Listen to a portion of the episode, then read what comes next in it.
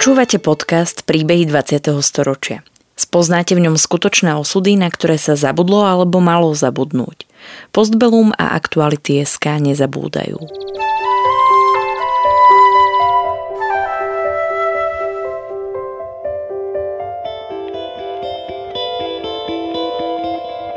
Vďaka konkrétnym príbehom sa dozviete, akým osudovým dilemám museli naši rodičia, starí rodičia, prarodičia čeliť.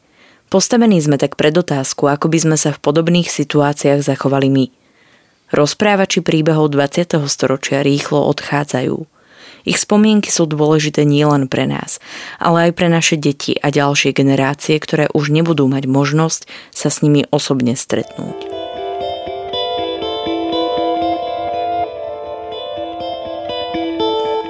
Ľubica Lacinová je úspešná žena. V roku dvetisícosemnásť obhájila svoju profesúru. Pôsobí ako vedúca vedecká pracovníčka Centra biovied na Slovenskej akadémii vied. Počas osemdesiatych rokov sa venovala popri vedeckej práci aj fotografii a začala sa aktivizovať vo ochranárskej organizácii Strom života.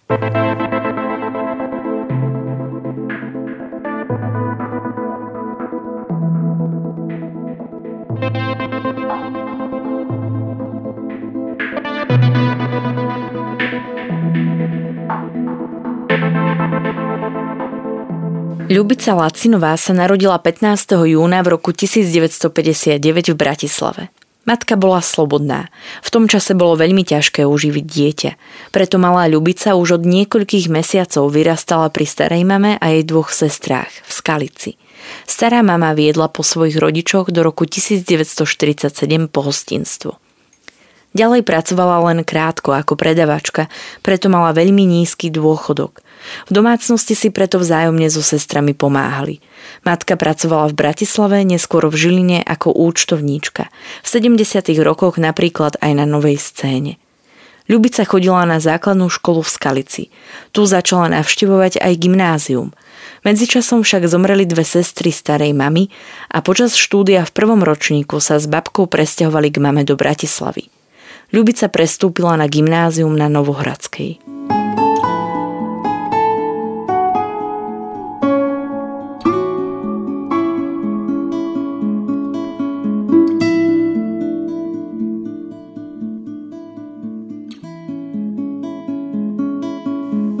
Počas okupácie vojskami Varšavskej zmluvy mala Ľubica iba deväť rokov. Pamätám si ho celkom dobre. S jednou tou sestrou starej mamy sme boli na návšteve u jej kamarátky v Prahe. Ona žila v takej peknej prvorepublikovej vile v Krčín na kraji Prahy, v peknej vilovej štvrti a tam sme teda boli a potom nejako v noci prišiel jej syn oznámiť, že teda prichádzajú vojska a boli všetci dosť znepokojení. Ten syn sa impulzívne zbalil a odišiel do Rakúska, ale za dva dní sa vrátil naspäť a tá pani sa z toho veľmi tešila, že neemigroval. Ten syn bol v celku známy psychiater a spisovateľ Jozef Nesvadba. No a potom sme tam boli a prišli nejakí mladí ľudia, odmontovali číslo domu, názov ulice, všetko, aby sa nemohli okupačné armády orientovať v priestore a my sme potom asi týždeň čakali, kým sa nám podarilo nejakým vlakom odtiaľ zase odcestovať, lebo v prvých dňoch bola doprava dosť neistá.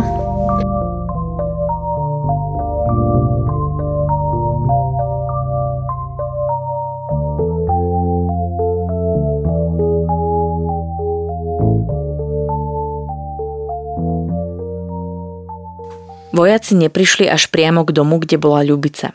Keď sa však boli pozrieť, čo sa deje v centre, spomína si na čerstvo dostrieľané múzeum a na atmosféru strachu. Cítila, že jej najbližší sa boja. O politike sa u nich doma veľmi nediskutovalo. Hlavné bolo prežiť.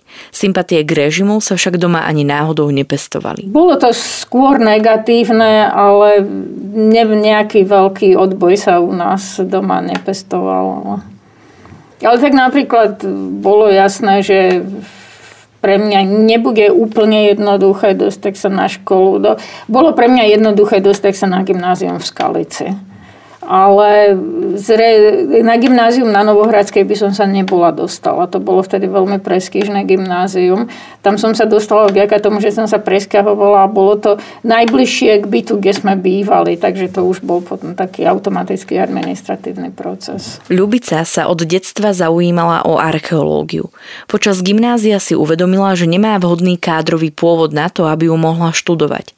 Šlo o odbor humanitných vied a tam zohrával správny kádrový profil veľkú rolu. Keďže jej išla matematika, prihlásila sa na štúdium fyziky, kde bola reálna šanca, že ju príjmu. Ja som síce urobila príjmačky, ale zobrali ma na externé štúdium. Čo bola vtedy taká zvláštna forma, pretože externistky mali rovnaké povinnosti ako denní študenti. Chodili sme na všetky prednášky normálne s gennými, akurát som nemala nárok na sociálne a prospechové štipendium. Ale napríklad sme nesmeli pracovať. Ke, v tom čase, keď chcel človek ako vysokoškolák pracovať mimo prázdnin, musel mať povolenie od školy a to nám nedávali, že teda máme, máme študovať a nemáme sa rozptylovať. Aj na prírodovedeckej fakulte boli predmety ako politická ekonómia, marxistická filozofia či vedecký komunizmus povinné. Ľubica žila dosť internátnym životom na mlynoch. Venovala sa najmä činnosti vo fotografickom krúžku. No, my sme tam mali svoj ateliér, svoju fotokomoru, e, takže napríklad v tom fotoateliéri sme sa schádzali, tam sme vymýšľali nejaké spoločné akcie. Tí ostatní využívali tú fotokomoru, ja som mala fotokomoru doma. Ja som v tom fotokrúžku zostala ešte nejaké dva tri roky aj po skončení školy a teraz si už presne nepamätám, či, či to bolo, nejako už ku koncu štúdia sme vymysleli spoločne, že budeme robiť výstavy na mlynoch a pomerne nebolo zložité získať priestor, ktorý sa dal použiť ako výstavná sieň. Robili sme tam výstavy fotografií, ako nie vyslovene, že zakázané, ale také ako nie celkom oficiálne. Rozbehli sme dokonca fotografickú súťaž.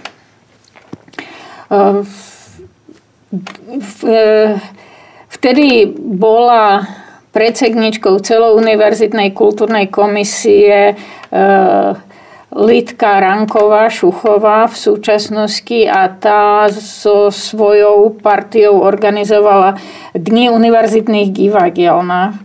To bol asi týždenný divadelný festival, kam chodili študentské divadlá zo socialistických krajín, ale e, tiež to bola dosť zaujímavá akcia, ktorá bola pomerne slobodná v tých časoch. Od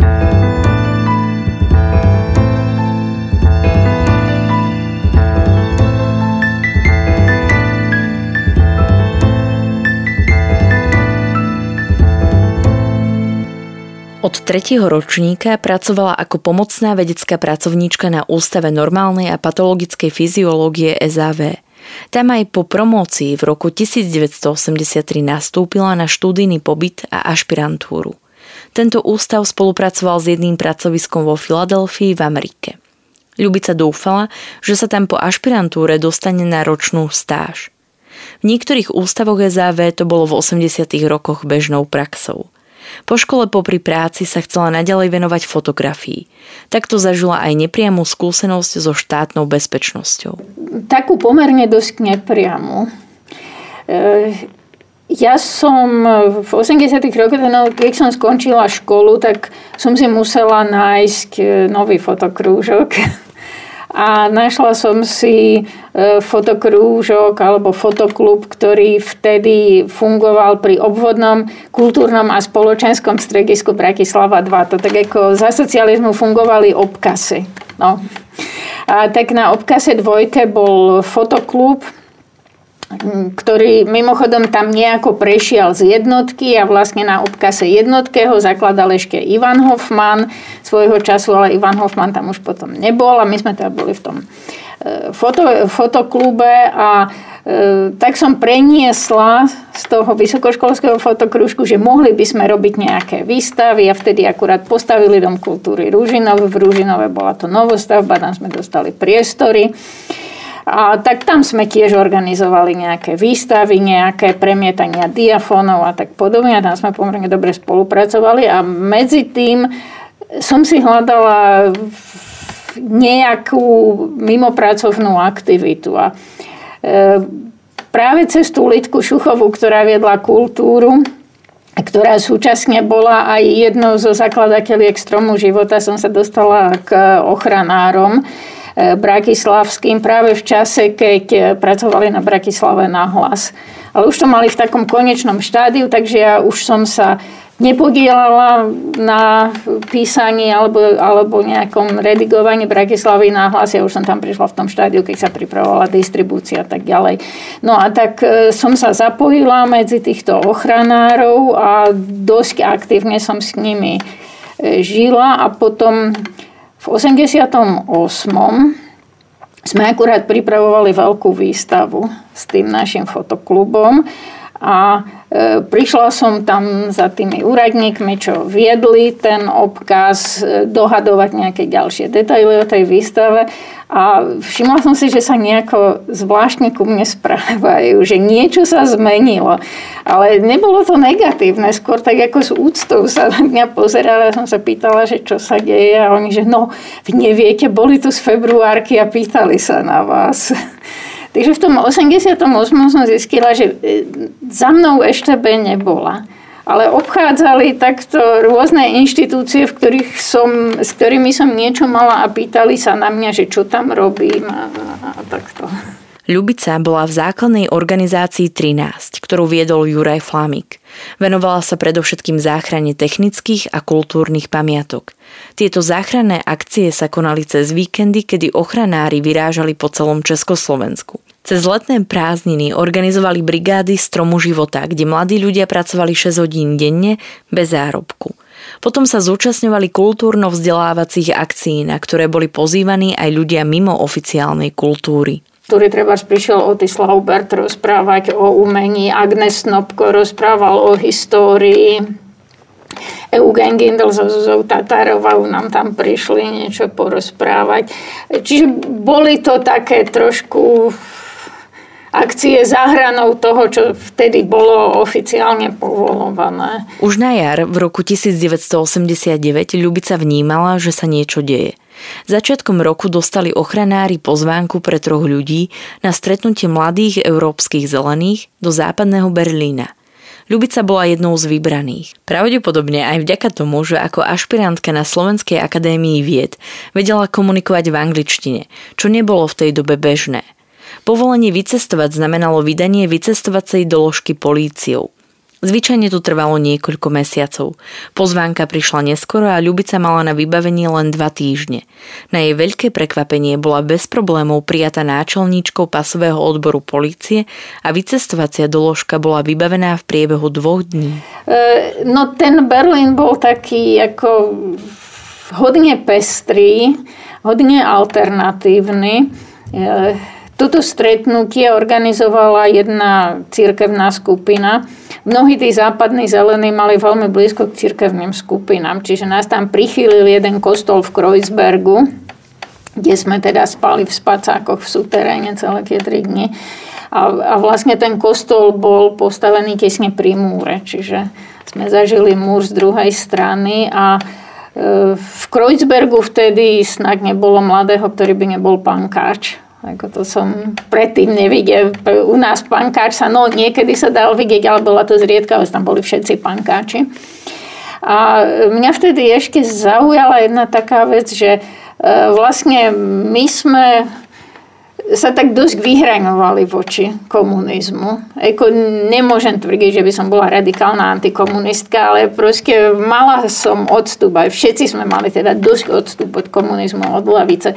Zatiaľ, že tí európsky zelení boli všetci dosť lavicoví.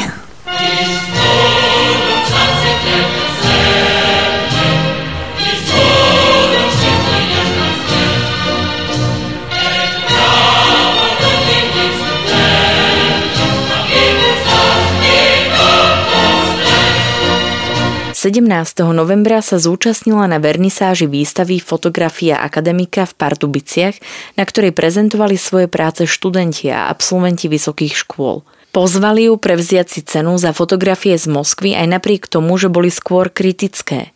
Ceny odovzdával Ján Šmok, zakladateľ samostatnej katedry fotografie na pražskej FAMU. Vďaka jeho pôsobeniu patrila FAMU po celú dobu normalizácie k relatívne slobodným prostrediam.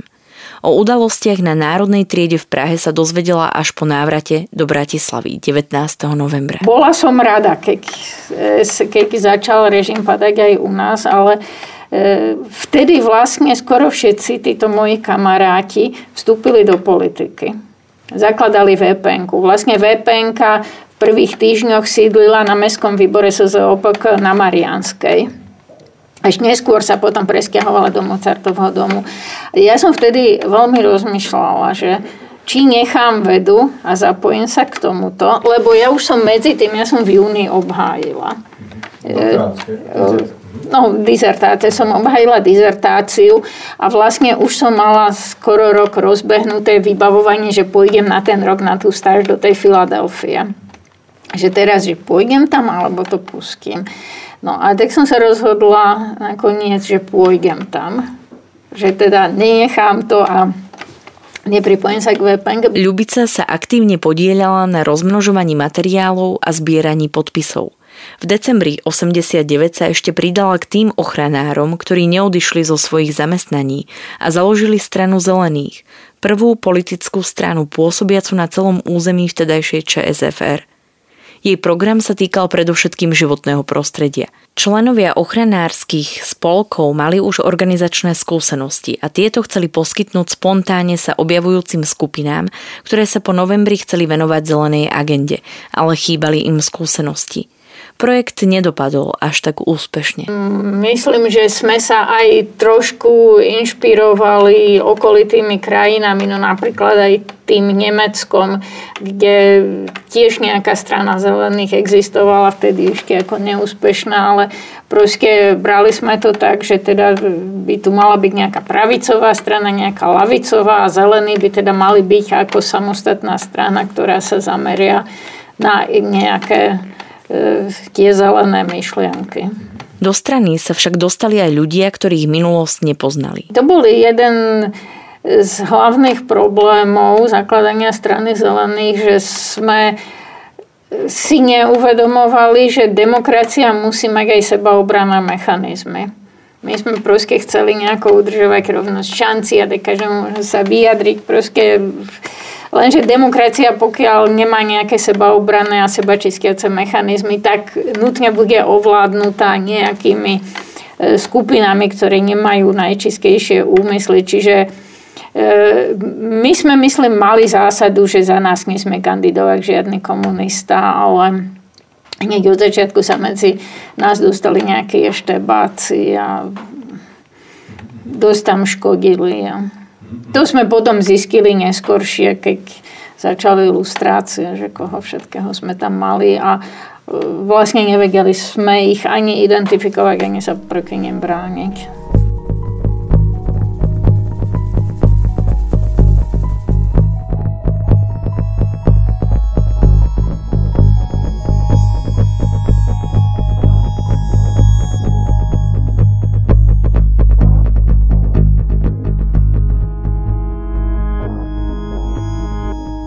Čo sa týka ostatných novovzniknutých strán, spomína si na svoje obavy spojené so vznikom ká dé há v súvislosti s obnovou klerikálneho štátu, keďže hnutie malo dosť vysoké preferencie. Potešilo ju zvolenie Václava Havla za prezidenta dvadsiateho deviateho decembra v roku devätnásťstoosemdesiatdeväť. Do Ameriky odišla v roku devätnásťstodeväťdesiat a strávila tam nakoniec jeden a pol roka, keďže už bolo jednoduché pobyt si predložiť. O dianí doma sa dozvedala z tlače, ktorú pravidelne dostávala v balíkoch od mamy s niekoľko týždňovým oneskorením. Okrem vedeckej práce sa v Amerike oboznamovala s feministickým hnutím, ktorého myšlienkam sa venovala po návrate na Slovensko. Začala aktívne spolupracovať so združením Aspekt. Podieľala sa na príprave prvého projektu o mapovaní situácie rodovej otázky na Slovensku, keď sa naskytla príležitosť získať grant Európskej únie na rozvoj ženských hnutí. Iniciovala založenie Aliancie žien Slovenska, ktorá združovala všetky existujúce združenia a organizácie zaoberajúce sa ženskou otázkou. Od roku devätnásťstodeväťdesiattri do dvetisícjeden Ľubica pôsobila na univerzite v Mníchove. Postupne ukončila svoje aktivity v Aliancii. Ešte pred svojím dlhším odchodom zo Slovenska nesúhlasila s rozdelením Československa. Aj dnes sa naďalej intenzívne zaujíma o politické a spoločenské dianie na Slovensku, ale politicky sa už neangažuje. Optimisticky konštatovala, že v roku dvetisícosemnásť sa ukázalo veľa schopných mladých ľudí, ktorí dobre nastúpili a mohli by niečo dokázať. Myslí si, že nepotrebujú až tak veľmi radiť od starších.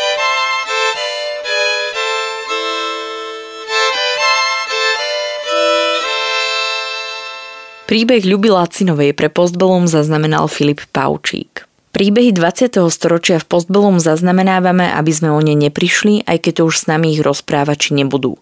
Aby sme nezabudli na hrôzy, ktorým boli vystavení. História dnes býva často spochybňovaná a pre mnohých je neznáma. Podporte našu prácu aj vy pravidelným finančným príspevkom na w w w bodka postbellum bodka s k. Ďakujeme. Podcastom vás prevádzala Sandra Polovková a spolupracoval na ňom Marián Jaslovský.